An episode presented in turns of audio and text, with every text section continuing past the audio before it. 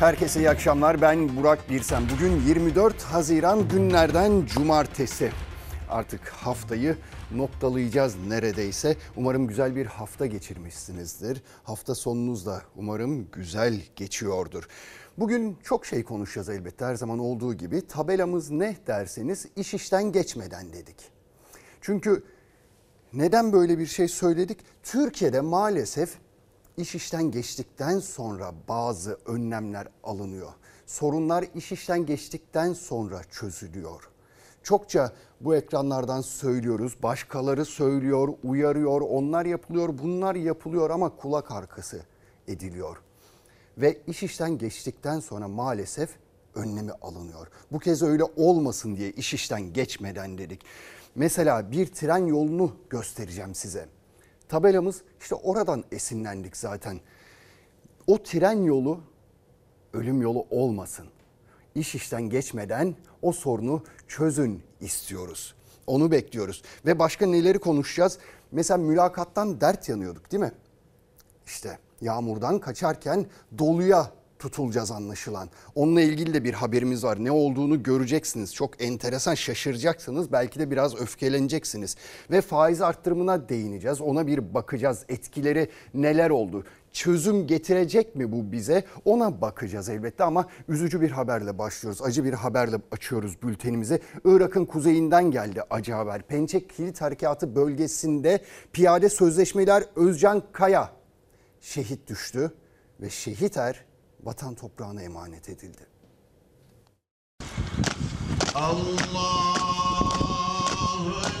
Uşak şehidini dualarla ve gözyaşlarıyla uğurladı. Irak'ın kuzeyinde yürütülen Pençekilit operasyonu bölgesinde şehit düşen piyade sözleşmeler Özcan Kaya memleketinde toprağa verildi. Esselamu aleyküm ve rahmetullah.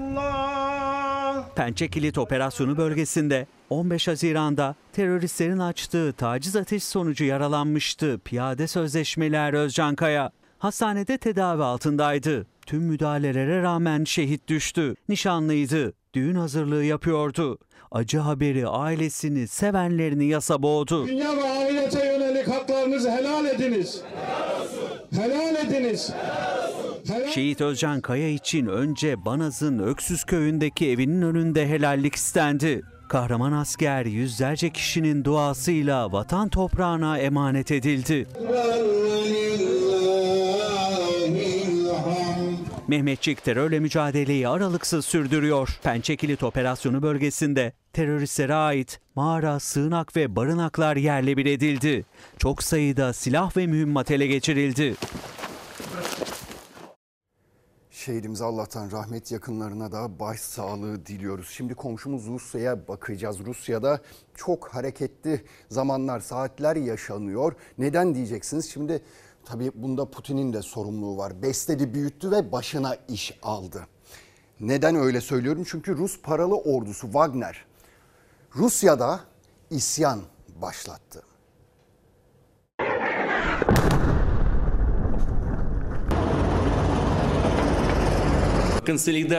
Bugün karşımızda olan tam da hainliktir. Özel çıkarlarını düşünenlerle karşı karşıyayız. Dünyanın gözü kulağı Rusya'yı bir gecede krizin eşiğine getiren Wagner isyanına çevrildi. Rusya'nın paralı asker grubu Wagner, Savunma Bakanı Shoigu'yu hedef alarak başkaldırdı. Moskova'da güvenlik güçleri teyakkuza geçti. Putin sıkı yönetim kararı aldı.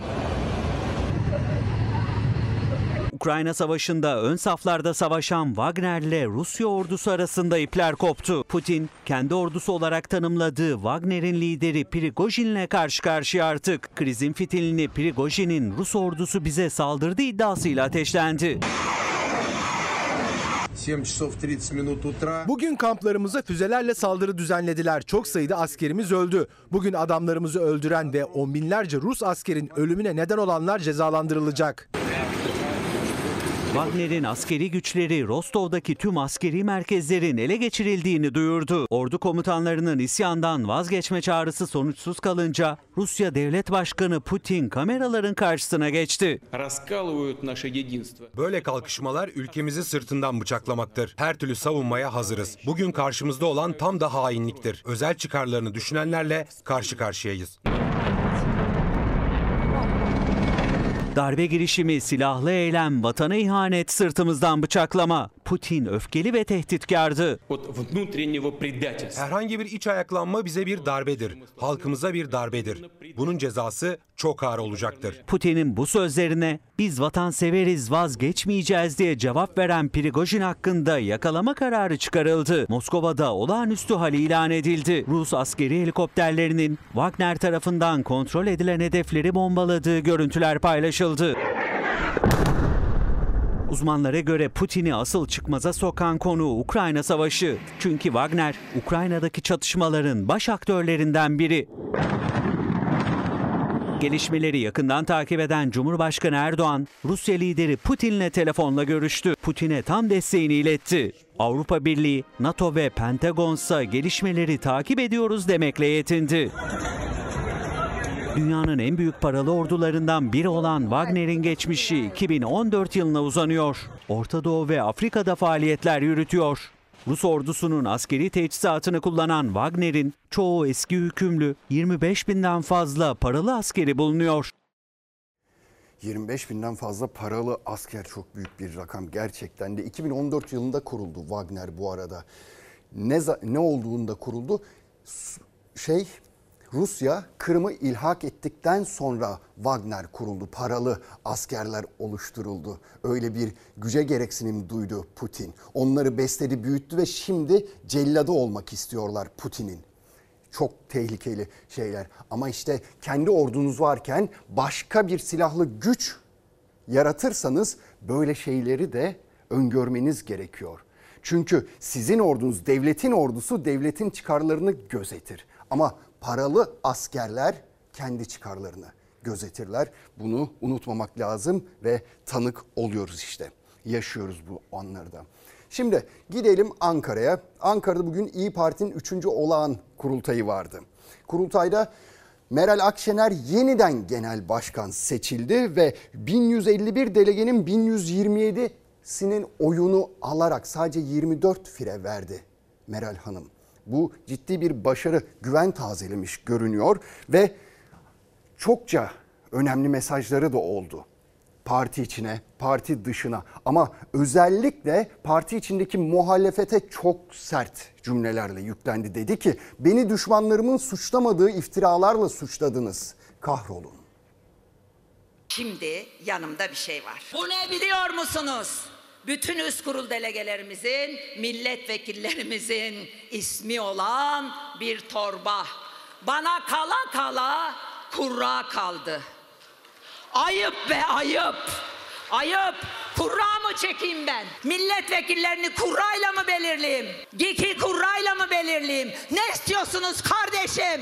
Saygısızlar. Kürsüye elinde BSYB ile çıktı. Çok öfkeliydi. Genel İdare Kurulu'nda kapsamlı değişikliğe gideceği, parti içi muhalefetin Akşener'in listesini delme mücadelesi vereceği konuşulurken yüksek tondan verdi mesajlarını. Bundan sonra partimize saygısızlık eden, zarar vermeye kalkışan herkes hakkında bizzat gereğini ben yapacağım ben. Kurultay salonunda ne bir pankart ne de bir mesaj yer aldı. İyi Parti sade bir kurultay gerçekleştiriyor. İyi Parti Genel Başkanı Meral Akşener de zaten kurultayda tek aday. Bana iki şey bu ülkede söylenemedi. Kendi arkadaşlarım söyledi. Affetmeyeceğim. Hesaplaşacağız hep birlikte. Biz bugünlere zengin olmak için de gelmedik. Zengin olmayı hayal edenler kapı dışarı.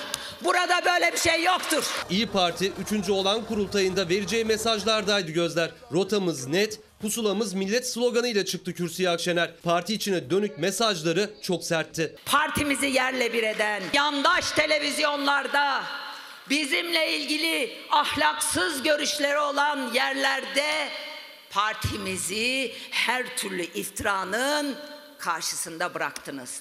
Diyorsunuz ki bana yar olmayan kara toprağın. Siz kim? Türk milliyetçiliği kim?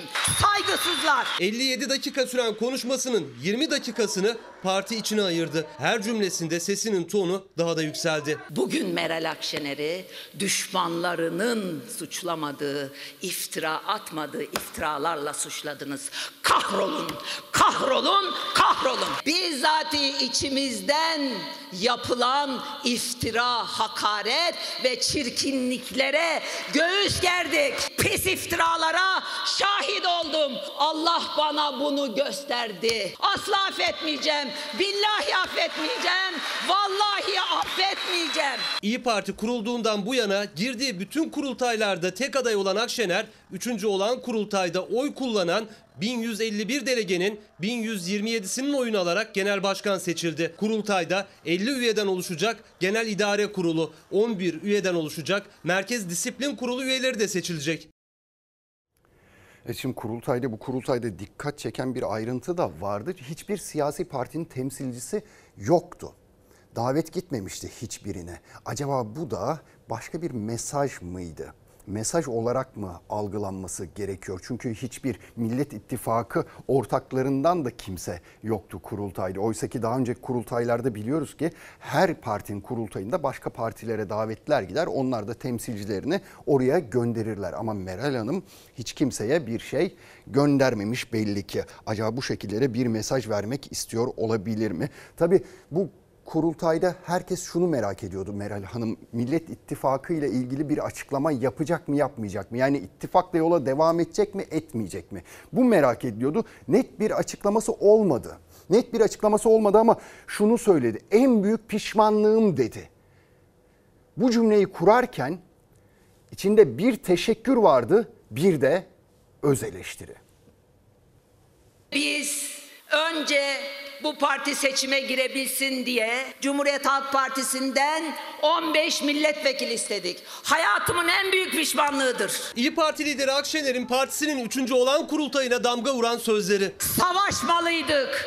Bileğimizin gücüyle o seçime girmeliydik. Girmiyorsak da gereğini yapmalıydık. Savaşmadık, savaşmadık. Ona buradan bir kez daha teşekkür ediyorum. Ama o gün bugün 15 milletvekilinin bedelini ödeyemedik. Ömer Seyfettin'in diyetine döndü bu iş. 2018'de 15 CHP milletvekili İyi Parti'nin grup kurarak seçime girebilmesi için CHP'den istifa ederek İyi Parti'ye geçmişti. Akşener bir kez daha o gün isteğini geri çevirmeyen Kılıçdaroğlu'na teşekkür etti. Ama kendi gücümüzle seçime girebilmeliydik öz eleştirisiyle en büyük pişmanlığım dedi. Ben kendimi çok kötü hissettim. Çok aşağılanmış hissettim. Çok çaresiz hissettim. 15 milletvekili aldık. Bu bize neye mal oldu?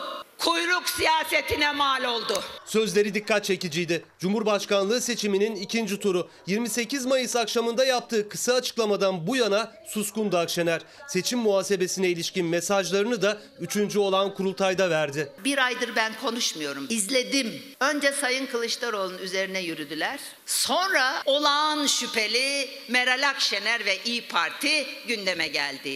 Biz çalışmamışız. Onun için seçim kaybedilmiş. Ne kadar büyük bir insanmışım ki Cumhurbaşkanının kazandırılması da kazandırılamaması da benimmiş. Aldım kabul ettim başıma koydum. Evet bir dahaki sefere söz kazandıracağım.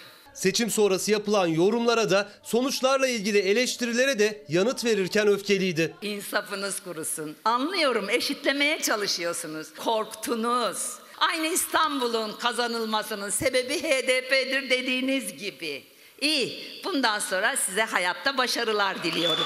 Bugün hesaplaşıyoruz. Hesap veriyorum, hesap soracağım sonra. Artık bu partide şımarıklık bitmiştir. Hadsizlik bitmiştir. Herkes haddini bilecek. İyi Parti'den kurultay için hiçbir partiye davet gitmedi. O yüzden salonda Millet İttifakı'ndan hiçbir temsilci bulunmazken Meral Akşener'in Millet İttifakı'nın geleceğiyle ilgili vereceği mesajlar merakla bekleniyor. Milletimizden başka ortak aramadık. Bundan sonra da asla aramayacağız. Siyasette durduğumuz yeri başkalarına göre değil, milletimizin beklentilerine göre belirleyeceğiz. 2019 yerel seçimlerinde CHP ile yapılan işbirliğinin başarı getirdiğini, demokrasi için önemli sonuçları olduğunu söyledi. Yeni yol haritasını açıklarken de siyasette durduğumuz yer milletimizin beklentileri olacak dedi.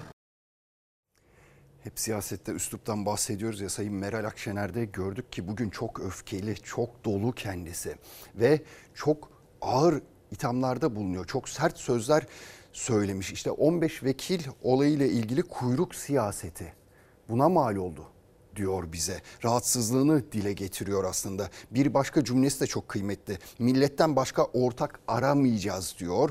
Durduğumuz yeri başkalarına göre değil bakın milletin beklentilerine göre belirleyeceğiz diyor.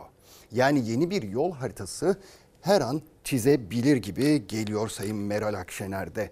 Tabii biz bu satır aralarından okuduğumuz bu ileriki günlerde ne olur ne biter bilmiyoruz. Çünkü net bir cümle kurulmuş değil. Yine net bir cümle kurulmuş değil dedikten sonra İstanbul'a bir gidelim. İşte değişim değişim değişim deniyor. CHP'de bir değişim rüzgarı esiyor.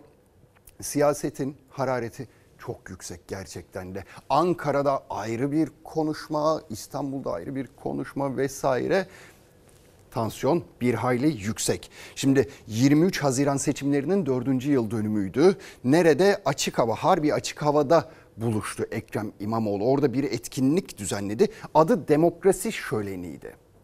Şunu söylemek lazım. O şölende Kemal Kılıçdaroğlu bu kez yoktu. Geçtiğimiz yılların aksine. Kemal Kılıçdaroğlu katılmadı. Ekrem İmamoğlu da şu cümleyi kurdu. Toplumla sevgi bağınız kopmuşsa o gün siyaseti bırakmalısınız dedi. Siyaseti yarın bırakacakmış gibi yapıyorum. Oy verirse devam, oy vermezse tamam. Bu kadar basit. Doğruların mücadelecisi ve savunucusu olmak konusunda kararlı bir kişilik olduğunu düşünüyorum siyasette. Siyasetten yılıp keşke hiç bu işlere girmeseydim dediğiniz bir an oldu mu? Ee, yılmadım, genellikle yıldırdım. Allah izin ederse de millet lehine yıldırmaya devam edeceğim. Yılmadım, yıldırdım. Yıldırmaya devam edeceğim dedi Ekrem İmamoğlu. İstanbul'da ikinci kez seçim kazandığı tarihte 23 Haziran'ın 4. yıl dönümünde yanlışa evet demeyeceğinin altını çizdi. CHP Genel Başkanlığı için sorumluluktan kaçmam diyen Özgür Özel de seyircilerin arasındaydı. İmamoğlu bir kez daha değişim dedi. Yani şu anda saniyede onlarca bilgiye ulaşan, erişen bir nesille karşı karşıyayız. O bakımdan onların zihinlerini, onların bakış açılarını analiz etmeden geleceğe bakamayız. Bu bakımdan mutlaka değişim zamanı. Toplumla sevgi bağınız kopmuş ise o gün e, siyasetteki görevinizi bırakmalısınız. İstanbul'da Harbiye Açık Hava Tiyatrosu'nda İbrahim Selim'in şov programına konuk oldu Ekrem İmamoğlu. Esprili yanıtlarının içinde siyasi mesajlar vardı. Programın açılışında yaşanan mikrofon sıkıntısını da o esprilerden biriyle yönetti. Başkanım o taraftaki mikrofon demek burayı ki kullan. çalışıyor. O zaman İbrahim sen öyle otur ben böyle konuşmaya devam et. Yanlış mı oturduk ya biz? Neyse sola bakmak iyidir. Biz her tarafı da düzeltiriz onu söyleyeyim. Sağda soluda. İstanbul Büyükşehir Belediye Başkanı olarak geçen 4 yılda karşısına çıkan engellerden de bahsetti İmamoğlu. Milyonlarca İstanbullunun ulaşımını kolaylaştıracak metro projeleri için atılmayan bir imza nedeniyle iki buçuk yıldır beklediklerini anlattı. Biraz hizmete e, dönük, yüzü dönük bir e, hükümetle çalışıyor olsaydık e, biz böyle hızlı çabalarla iki buçuk yıl önce Beylikdüzü metrosunun temelini atabilirdik. İki buçuk milyona yakın insana gidecek olan bir hat ee, ama ne yazık ki ne yatırım izniyle ilgili bir imzaya esirgiyorlar, bir imza. Ee, yıldırmak için uğraşıyoruz, imza atmaları için uğraşıyoruz. Hakkında açılan davalar nedeniyle siyasi yasak kararı da onanmak için masada bekleyen Ekrem İmamoğlu hesap sormak için liste tutuyorum dedi. İntikam almayı düşündüğünüz ki- kişilerden oluşan bir kara listeniz var mı? Kindar değilim. Ee, çünkü biriyle eğer bir hesabım varsa onu yüzüne söylemekten hiç çekinmedim. Ama e, tabii hukukun ve adaletin gerçek anlamda tesis edildiği güne kadar hukukla hesap sormak için liste tutuyorum. Evet bir izleyicimizle devam edelim. Mehmet Bey şöyle yazmış. İş işten geçmeden lütfen 1999 sonra sonrası SGK'ların sesi duyulsun, mağduriyet bitsin, lütfen meclis bize sahip çıksın demiş. Umarız iş işten geçmeden hani siz 60-65 yaşına gelmeden bu sorun da çözülmüş olur. Çünkü emeklilik konusu çok önemli özellikle Türkiye'de. Şimdi ekonomiye bir göz atacağız. Asgari ücret belirlendi. İşte 11.402 lira olarak açıklandı. Daha cebimize girmedi ama değil mi? Daha cebimize girmeden buharlaştı bir kısmı. Ne kadarı 45 dolar. Hani Türk İş Başkanı 14 dolar eksik kalmıştı 500 dolara ulaşması için diye bir soru sorulmuştu ya ona. Kendisi de aman falan deyip bir geçiştirmişti böyle. Umursamazca. O 3 katına çıktı. 3 günde 45 dolar gitti cebinizden. Daha parayı avuçlarınızın içine almadan. Bunun Türk lirası karşılığı ne? 1135 liralık kayıp. Asgari ücretin yükselmesi bizim için bir şey ifade etmiyor aslında. Çünkü dolar zaten sürekli yükseliyor. Aldığımız her şeye zaten zam geliyor. Gidiyor, eriyor. Efendim e, rakam 500 doların altında kaldı ama. Kızım 14 altında kaldı. Sen özellikle Allah kolaylık versin. Sana da yardımcın olsun Allah. Türk İş Başkanı Ergün Atalay 20 Haziran'da asgari ücretin 500 doların altında kaldığı yönündeki soruya sadece 14 dolar diyerek yanıt vermişti ama asgari ücret 3 günde dolar kurunun yükselmesiyle toplamda 45 dolar eridi. Asgari ücretlinin kaybı 1135 lira. Evimin yarı alışverişini yapardım. Çocuklarımın ihtiyaçlarını yapardım. Hesabını yapamıyoruz ya çünkü günden güne hesap yapmak gerekiyor. 1135 lira bir ailenin 3-4 günlük yiyecek masrafı. Ama erimiş durumda şu anda. Aşağı yukarı 500 dolar civarında. Eski Çalışma Bakanı Vedat Bilgin asgari ücretin 500 dolar olacağını söylemişti. Ama asgari ücretli ilk kaybı masada yaşadı. %34'lük zamla asgari ücret 11.402 lira oldu. Karşılığı 486 dolar. 20 Haziran'da dolar kuru 23 lira 60 kuruştu. Maaşımız da e, yeni zamlandı. Dolar da artıyor, euro da artıyor. Artık takip edemiyoruz. Sadece dolar değil yani piyasadaki her şey yükseliyor günü gününe. Gıda fiyatları her şey. Maaşlar sabit gibi bir şey kalıyor yani. Asgari ücret 11.402 liraya yükseldi ama dolar kuru 3 günde 23 lira 60 kuruştan 25 lira 24 kuruşa çıktı.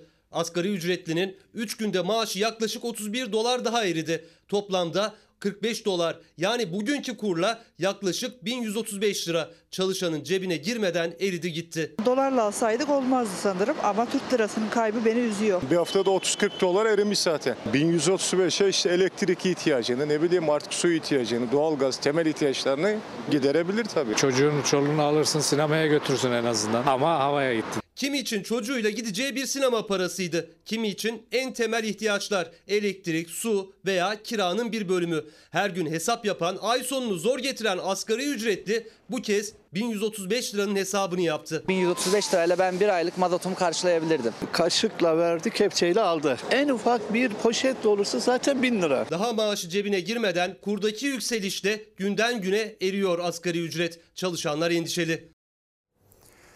Günden güne asgari ücret eriyor. Çünkü dolar yükseliyor, zamlar peşi sıra geliyor. Daha da düşecek belki de.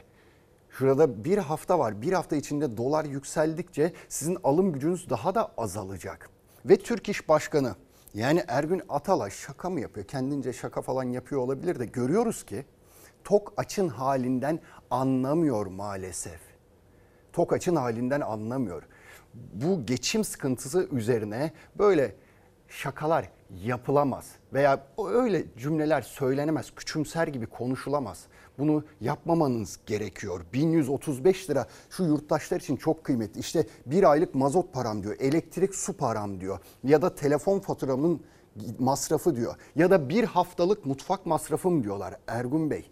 Şaka kaldırmaz bu işler. Çünkü insanlar geçim derdiyle boğuşuyorlar ve bunun neticesi ne? İşte yanlış ekonomi politikaları. Dün nas diyorduk, bugün millet o nas diye diye getirilen ekonominin yasını tutar hale geldi. Şimdi emeklilerimize bir bakacağız. Emeklilerimizin de durumu pek iç açıcı değil. Onların da tabii emekli ikramiyelerine artış yapıldı ama neye yetişecekler? Hangi birine yetişecekler? Önümüz Kurban Bayramı. Onlar da ibadetlerini yapmak istiyorlar. Kurban kesmek istiyorlar ama o bir hayal. Gerçek ne? Gerçek kurbanda tavuk kesecekler. Biz 15 bin lirayı değil 2000 lirayı tercih ettik. 4 emekli bayram ikramiyelerimizi aldık. Ortak kurbana yetmediği için 4 emekli olarak ortak kurban olarak tavuk aldık. Kesebilecek misiniz kurban? Ancak kendimizi keseceğiz. Ne kurban parası mı var ki cepte? Bir maaş aldık, çay parasını verirse içiyoruz. İstedik 3 olacak dediler sevindik ama olmadı 2 oldu. Bugün 7500 lira emekli maaşı veriyor. 2000 lirada ikramiye diyelim 9500 lira. Kuzudan biraz büyük bir hayvan alırsın. Onu da ne üstüne başına bir şey alabilirsin ne bir şey yapabilirsin. Maaşı günden güne eriyen, geçim mücadelesi veren emekli bayramda kurban kesmek bir yana bayram alışverişini bile yapamadı. Enflasyon yükseldi, döviz kuru arttı, emeklinin bayram ikramiyesi geçen yılla aynı kaldı. Birleşik Emekliler Sendikası temsilcileri tavuk keserek zamsız ikramiyeyi protesto etti. Bir sonraki kurban bayramına bu tavuk da kuşa dönecek. Serçeye dönecek. Dört ortak emekli olarak aldığımız kurbanlığı pay edip komşulara dağıtacağız. 25-30 liraya mesela bir tavuk alıyordu. Şimdi o da 150-200 lira oldu. Bugün bir kilo et almaya kalksan 300-350 lira. O da etin en kötü yeri. Pastırma almaya kalksan 700 lira, 800 lira. Beklentimiz 15'te ama maalesef yok. 15'te yetmez. Yani yetmez de artık e, hani hiç yoktan iyidir. Köyümüze bile gidemiyoruz. Bırak eskiden hani kurban keserdik. Şimdi yok yani mümkün değil. Emeklinin tek avuntusu bayram ikramiyesine yapılacak zamdı. Az da olsa aldığı ikramiye ile bayramlık ihtiyaçlarını karşılayacaktı. Ama umduğu gibi olmadı. Aldığı ikramiye geldiği gibi gitti. Nereye gitti? Verilen zam olduğu gibi gerisin geriye gitti. Yapılan zamlara gitti. %30 kadar olsun diyorduk. Ama maalesef olmadı. Zam olsaydı ne yapacaktık? Torunma torbayla yiyecektik yani. Başka ne yapabilirdik? Açlık sınırının altında maaşlarla geçim mücadelesi veren milyonlarca emekli bu bayramda aldığı ikramiye ile ne çikolata, şeker ne de tatlı alabildi. Torunlara harçlıksa yine başka bir bayrama kaldı. Nereye harcadınız bayram ikramiyesini? Kira verdim. Ondan sonra ben halılarımı yıkatmam, yıkayamıyorum. Halı yıkama verdim. 450 lira ondan tuttular. Başka bir taksitlerim vardı. Oraya verdim. Çikolata, şeker, Almadım. bayram alışverişi yapabildiniz mi o ikramiyeyle? Yok bu borçlara gidiyor işte. Ne bir şeyler ne alacaksın? Normal alışverişini yapıyorsun. Parası günden güne eriyen emekli bayramdan da kurbandan da vazgeçti. ihtiyaçlarını sağlayabilmeye razı geldi. Geçim sıkıntısı çekmeden yaşayabilirse işte o zaman bayram edecek. Emekten işi gücün olacak. Ahmet'ten alacak, Ahmet'e verecek. Mehmet'ten alacak, Mehmet'e verecek. Tavuk bile girmiyor. Meyve alamıyoruz. Doğru meyve alıp da yiyemiyoruz evimizde çoluğumuz çocuğumuz. Boş 15 bin lira. Ne kadar emekli maaş alıyorsunuz? 7500 lira. 2 aylık emekli maaşı yetmiyor. Yine de yetmez yani. Bir de kesim parası var ya. Yani bizim halimiz harap anlayacağımız yani. Evet mülakat sorunu da çok konuşmuş tartışmıştık. Hep itirazlar olmuştu. Niye? Çünkü adam kayrılıyor diye. Niye? Çünkü adaletsizlik oluyor diye. KPSS'de yüksek puanlar alıp mülakatta elenen yurttaşlarımız vardı. Ve bakın beterin beteri var. Şimdi yağmurdan kaçarken doluya tutulabiliriz. İddia şu ki kamuda adrese teslim atamalar yapılıyor artık.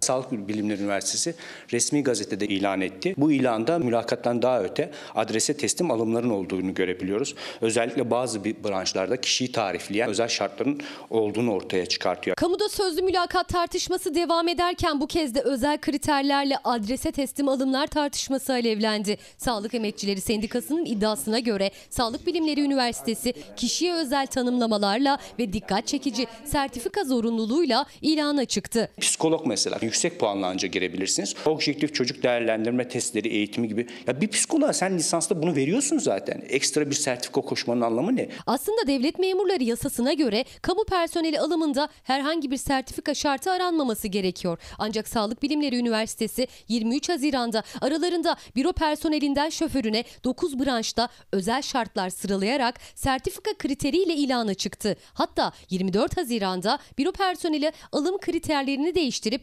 ikinci kez resmi gazetede ilana çıktı. Kütüphanecilik alanında 5 yıl çalışma şartı 8 yıla çıkarıldı. Bugün Türkiye'de kütüphanecilik alanında en az 5 yıl çalışma şartı e, iki elin on parmağını geçmez. Ama siz bunu daraltınca, 8 yıl çalışma gibi kapsama sokunca muhtemelen bir siyasinin, bir bürokratın yakınını tarifliyorsun. Sağlık Emekçileri Sendikası'na göre özellikle üniversitelerde adrese teslim alımlar yaygınlaşıyor. Sözlü mülakattan sonra kişiye özel kriterli alımlar tartışılıyor. Bakıyoruz şoför alımına, kamu kurum ve kuruluşlarında makam şoförü olarak en az 5 yıl çalışmış olmak. Bir başkasına bakıyorsunuz aynı kurum ilk yardım eğitimi sertifikasına sahip olmak. Onun da muhtemelen yıl şartı tutmuyor. Kendini aslında makam şoförünü açıkçası herhalde tariflemiş. Hatta aynı alanda yapılacak alımda hizmet aynı ama kriterler farklı. Temizlik personeli, MEP onaylı gıda ve su se- sektöründe çalışanlar için hijyen eğitimi, her türlü çöp ve atık maddelerle ilgili işler eğitimi sertifikasına sahip olmak.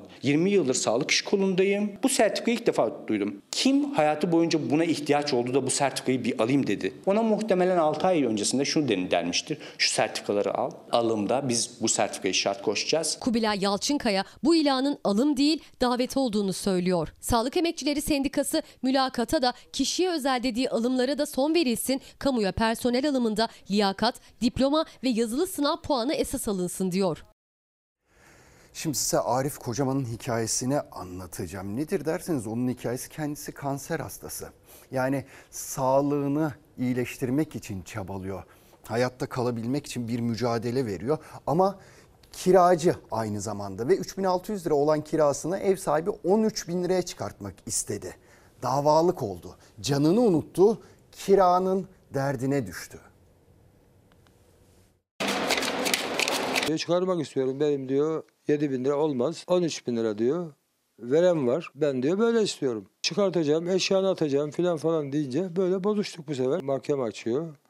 E, icra geldi filan. Ev sahibi 3600 liralık kirasını yükseltmek istedi. Kiracı Arif Kocaman 7 bin lirayı kabul etmek zorunda kaldı. Bu kez de ev sahibi 13 bin lira kira veren var çık dedi. İcra davası açtı. Yasal sınırı aşan, fahiş kiralar isteyen ev sahipleriyle yüksek kiraları kabul etmeyen kiracılar arasındaki tartışmalara sürekli yenileri ekleniyor. 12 kiracısı varmış burada. Burayı yüksek vermek için çıkarıyor. Ev sahibiyle sorun yaşayan ve mağdur olan kiracılardan biri de 66 yaşındaki kanser hastası Arif Kocaman. Arif Kocaman 4 yıl boyunca bu ev için kirasını ev sahibine elden verdi. Şimdi ev sahibi tarafından hem evden çıkarılmak isteniyor hem de kirayı ödemediği gerekçesiyle haciz davasıyla karşı karşıya kaldı. Haciz davası açmış evinde boşa oturuyorlar kira vermeden oturuyorlar filan diye. Siz de bir dava mı açtınız? Tabii karşısına dava açtık yani e, itiraz ettik biz verdik diye. Bu elden alıyor. Kirayı elden ödediği için mağdur oldu İstanbul Fatih'te yaşayan Arif Kocaman şahit göstererek ev sahibine dava açtı. Kirayı ödeyebilmek için hasta hasta çalışmak zorunda olan Kocaman şimdi de 120 bin liralık icra davasıyla uğraşmak zorunda. Yetkililerden çözüm için bir adım atılmasını istiyor tıpkı diğer kiracılar gibi. Ortayı bulmalar lazım. Yani bir yasa çıkması lazım bunun için. Yani kiracı da mağdur, ev sahibi de mağdur bunda, burada mesela. Kira uyuşmazlıklarında ara buluculuk sistemi devreye giriyor. Dava açmadan önce ara bulucuya gitmek durumu söz konusu olacak. Dava sürecine intikal etmeden, mahkemelere intikal etmeden çözümü dostane bir şekilde, barışçıl bir şekilde sağlanması ile ilgili olarak da sistemimizde önemli bir değişikliği, yasal düzenlemeyi yapmıştık. Eylül ayından itibaren de o devreye girecek. Adalet Bakanı Yılmaz Tunç açıkladı. Arif Kocaman gibi ev sahibiyle mahkemelik olanlar önce arabulucuya gidecek. Arabulucular ev sahibi ve kiracıyı anlaştırmaya çalışacak. Kira artışına getirilen %25'lik üst sınırın süresi de uzatılıyor. 2 Temmuz 2023'ten itibaren 2 Temmuz 2024 tarihine kadar bir yıl süreyle konut kiralarında kira artışı %25 e, üst sınır olarak uygulanacak. %25 sınırı uzatılsa da birçok ev sahibi %25'in çok üzerinde zam yapmaya devam ediyor kiracılarına. Özellikle de büyük şehirlerde kiralara kolay kolay güç yetmiyor. Bahçeşehir Üniversitesi Ekonomik ve Toplumsal Araştırmalar Merkezi'nin araştırmasına göre Türkiye'de Mayıs ayında yıllık ortalama kira artışı %101 oldu. Evet tabelamız iş işten geçmedendi. Neden buydu? İşte sıradaki haberimizden esinlendik. Çünkü Türkiye'de maalesef ve maalesef iş işten geçtikten sonra hep bir şeyler yapılıyor. Önlem alınıyor. O yüzden dedik ki iş işten geçmeden artık bir çözüm bulun. Canımız daha fazla yanmadan bir çözüm bulun dedik. Burası Amasya Samsun tren yolu. Bir ay önce istinat duvarı çöktü. İnanılmaz bir görüntü. Bakın işte görüyorsunuz istinat duvarı çöktü ve o tren yolundan hala trenler geçmeye devam ediyor. Bir aydır onarım yapılmadı. Biz de buradan sormak istiyoruz yetkililere. Daha kaç kişinin ölmesi gerekiyor acaba?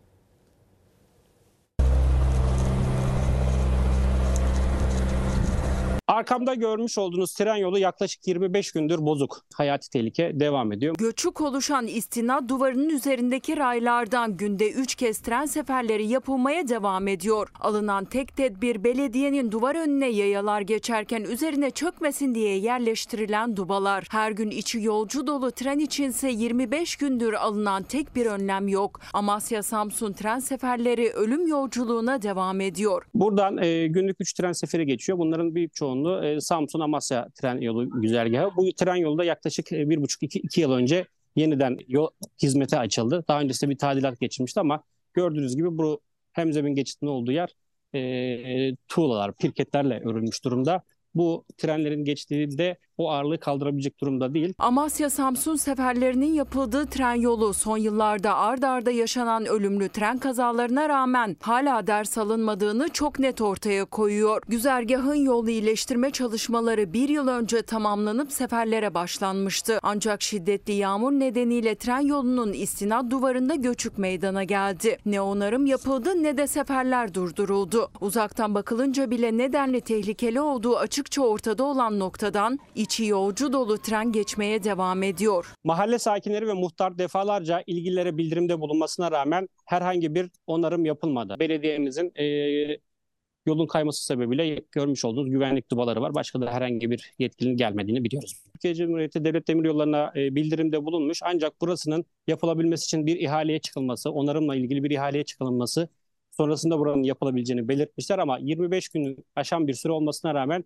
burayla ilgilenen herhangi bir ilgili henüz yok. 2018 yılında Çorlu'da yaşanan tren faciasında 7'si çocuk 25 kişi hayatını kaybetmiş 341 kişi yaralanmıştı. Trenin raylarının geçtiği menfezlerin altının boş olduğu tespit edilmişti. Denetimsizlikle başlayan ihmaller zincirinde yitip giden canların ailelerine hukuk mücadelesi devam ediyor. Son olarak Ankara Kars güzergahında işleyen Doğu Ekspresi seferleri demiryolunu hasar görmesi sonucu Ankara Kırıkkale arasında durduruldu. Amasya'da da önlem alınması bekleniyor. Bölgede bir kaza yaşanmasından endişe ediliyor. Ülkemizde Çorlu'da dahil olmak üzere birçok tren kazası faciası yaşanmış ve halen ders alınmamış durumdadır.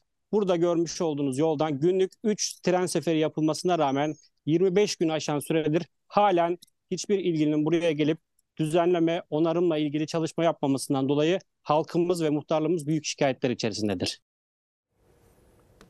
Orada hala nasıl tren seferleri yapılabilir? İşte manzara bu korkunç bir manzara. Hani bağırıyor gerçekten de.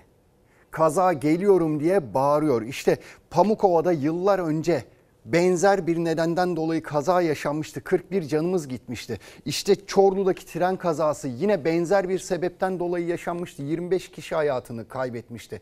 Peki burada da onlarca insanımızın, yurttaşımızın ölmesini mi bekliyorsunuz? Bu acıyı Türkiye'ye yaşatmak mı istiyorsunuz? Göz göre göre bunu mu yapmak istiyorsunuz? Umarız buradan sesimizi duyarsınız ve çözüm bulursunuz diyelim. Şimdi İstanbul Bağcılar'a gideceğiz. Anne ve çocuğu yine sadece Türkiye'de olabilecek bir manzara. Yürüyorlardı, yolda yürüyorlardı. Üzerlerine elektrik direği düştü.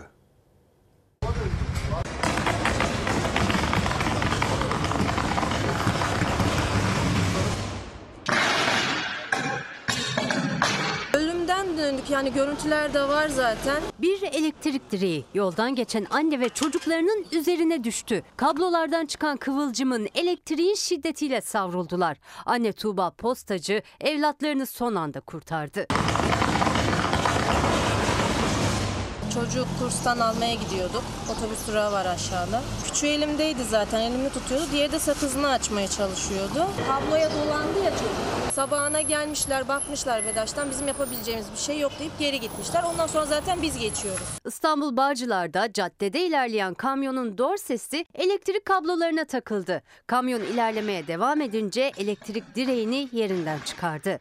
Direk devrildi. Kablolar elektrik saçtı. Tam da o an oradan geçen Tuğba postacı ve çocukları patlama ve kıvılcımların arasında kaldı. Yani geriye dönüp ona yani tekrar önüme bakmamla direğin çocuğun üstüne geldiğini gördüm. Çok baktım elimdeki çocuk savrulmaya başladı. Meğer tel koptuğu gibi buna vuruyor. Sonra diğerin çığlıklarını duyunca ona yetişmeye çalıştım. Elime geldi, ayağıma geldi. Yani ne elden ne ayaktan çocuğuma yetişemedim. Sonra nasıl oldu bilmiyorum yani. Bir şekilde tutup çektim. Can havliyle kurtardı çocuklarını Tuğba postacı. Kablolardan gelen elektrikten etkilenen kızı yaralandı. Tedavi altına alındı. Diğer çocukların sağlık durumu ise iyi ancak yaşananların korkusunu atamadılar. Anne postacı sorumluların yargılanmasını istiyor.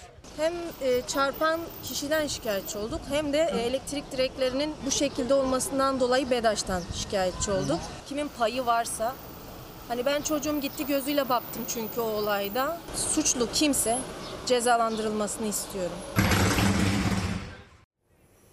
Neyi neresinden tutacağız bilemiyoruz artık. Çok şey var düzeltilmesi gereken ama bazen de kaş yaparken göz çıkartıyoruz. Tıpkı Tarım Bakanlığı'nın yaptığı gibi. Lahmacun ve pide üretiminde denetimsizliğin önü açıldı. Pide, lahmacun, börek, mantı üretilmek üzere hazırlanmış çiğ ürün harçlarında histolojik muayene ve kanatlı eti aranması programı kapsamında numune alınmaması hususunda gereğini rica ederim. Artık gıda denetimlerinde e, işte domuz ve tek tırnaklı hayvanların e, tespiti dışındaki kanatlılar, sakatat yani tabiri caizse köpek, kedi ne bulursa onları tespit etmeyeceksiniz diyor.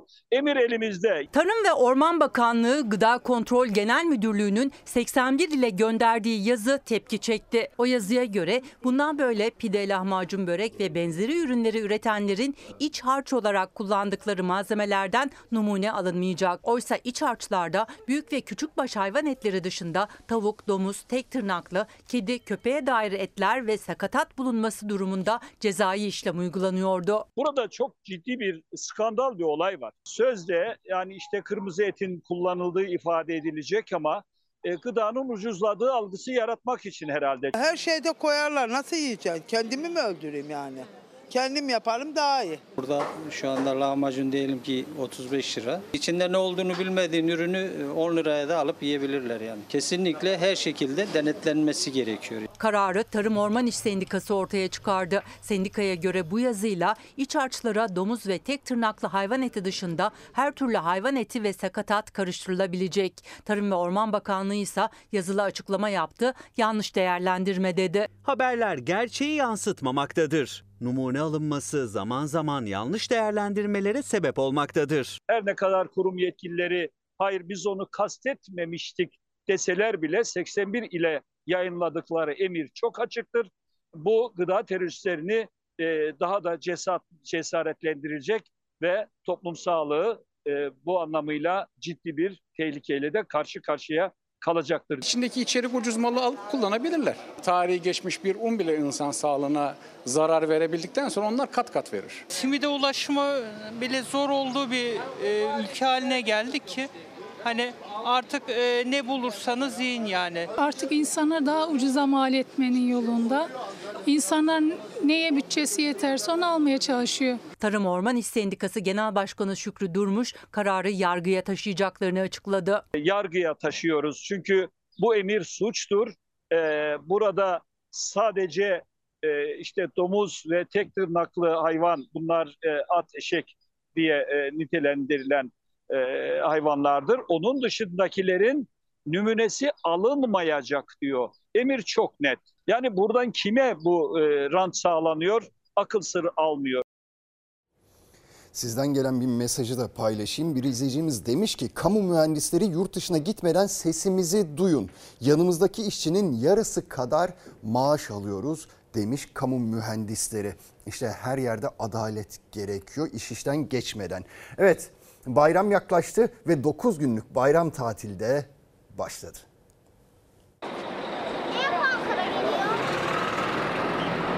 Otogarlar doldu taştı, otobüslerde yer kalmadı. Yollarda araç yoğunluğu trafiği durma noktasına getirdi. 9 günlük bayram tatilini şehir dışında ve memleketlerinde geçirmek isteyenlerin tatil yolculuğu başladı.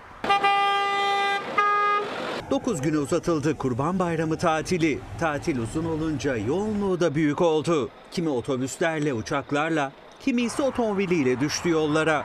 Özellikle büyük şehirlerden Ege ve Akdeniz'e, tatil bölgelerine akın akın ilerliyor tatilciler.